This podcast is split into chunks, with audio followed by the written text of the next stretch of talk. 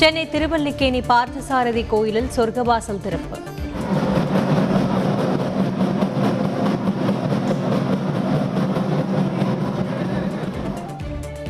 பரமபத வாசலில் எழுந்தருளி அருள் பாலித்த பெருமாள். இரவு எட்டு மணி வரை பொதுமக்கள் சொர்க்கவாசல் தரிசனம் செய்யலாம். கொரோனா கட்டுப்பாடுகளை பின்பற்றவும் அமைச்சர் சேகர் பாபு அறிவுறுத்தல். மதுரை கள்ளழகர் சுந்தரராஜ பெருமாள் கோயிலில் சொர்க்கவாசல் திறப்பு. சிறப்பு அலங்காரத்தில் அருள்பாலித்த பெருமாள்.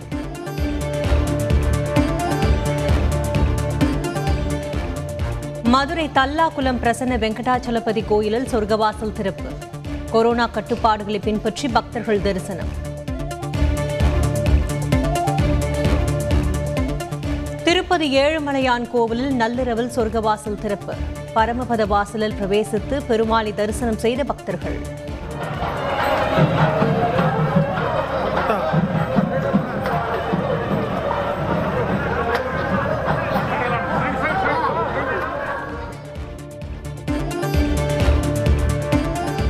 தமிழகத்தின் பல்வேறு பகுதிகளிலும் போகி பண்டிகை கொண்டாட்டம். பழைய பொருட்களை தீயிட்டு கொளுத்தியும் மேலும் இசைத்தும் உற்சாகம். இது ஜாஸ்தியில் பண்ணுவாங்க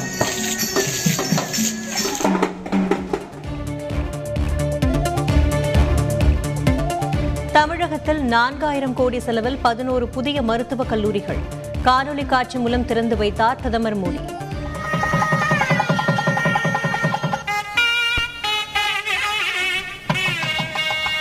திருப்பூர்.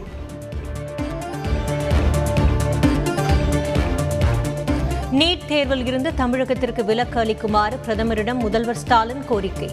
ஏற்கனவே இருந்த முறையை பின்பற்ற மத்திய அரசு உதவ வேண்டும் எனவும் வலியுறுத்தல்.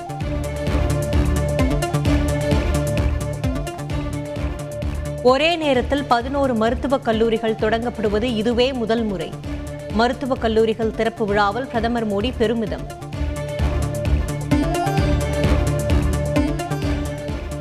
கோவையில் எய்ம்ஸ் மருத்துவமனை அமைக்க வேண்டும் என மத்திய சுகாதார அமைச்சரிடம் முதல்வர் ஸ்டாலின் மனு.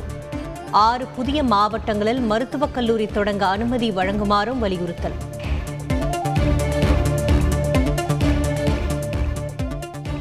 சென்னை பெரும்பாக்கத்தில் செம்மொழி தமிழாய்வு நிறுவனத்தின் புதிய கட்டிடம்.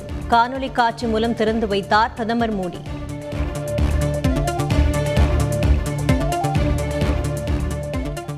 தமிழ் மொழியை அனைவரும் தெரிந்து கொள்ள புதிய பாடத்திட்டம் வகுக்க வேண்டும்.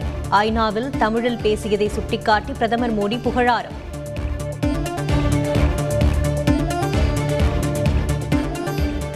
இஸ்ரோவின் புதிய தலைவராக சோம்நாத் நியமனம். கேரளாவை சேர்ந்த சோம்நாத் மூன்று ஆண்டுகள் பதவி வகிப்பார் என அறிவிப்பு.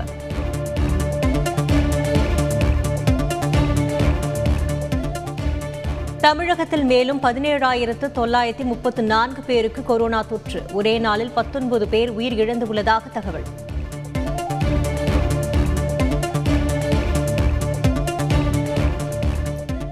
சென்னையில் ஒரே நாளில் ஏழாயிரத்து முன்னூற்று எழுபத்தி இரண்டு பேருக்கு கொரோனா பாதிப்பு. செங்கல்பட்டு கோவை திருவள்ளூர் மாவட்டங்களிலும் தொற்று அதிகரிப்பு. கேரளாவில் நேற்று ஒரே நாளில் பனிரெண்டாயிரத்து எழுநூற்று நாற்பத்தி இரண்டு பேருக்கு கொரோனா தொற்று. இருபத்து மூன்று பேர் உயிரிழப்பு ஐம்பத்து நான்காயிரத்து நானூற்று முப்பது பேருக்கு சிகிச்சை.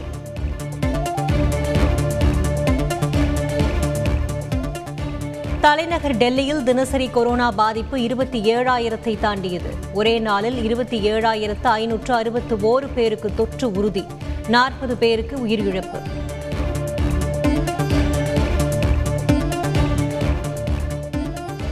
அனைத்து மாநில முதலமைச்சர்களுடன் பிரதமர் மோடி இன்று கலந்துரையாடல். கொரோனா பரவல் அதிகரித்து வரும் சூழ்நிலையில் கட்டுப்பாடுகளை தீவிரப்படுத்துவது தொடர்பாக ஆலோசனை.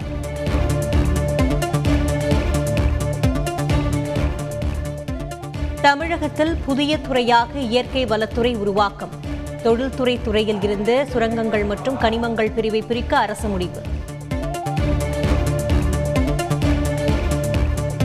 சென்னை மெரினாவில் கருணாநிதி நிறைவிடத்திற்கு நிபந்தனைகளுடன் அனுமதி. மாநில கடற்கரை ஒழுங்குமுறை மண்டல ஆணையம் உத்தரவு.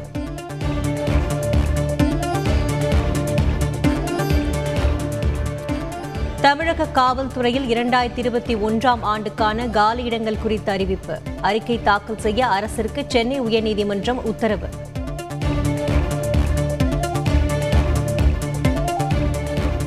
பஞ்சாபில் வீடு வீடாக சென்று பிரச்சாரம் மேற்கொண்ட அரவிந்த் கெஜ்ரிவால். விதிகளை மீறியதாக ஆம் ஆத்மி கட்சிக்கு தேர்தல் ஆணையம் நோட்டீஸ்.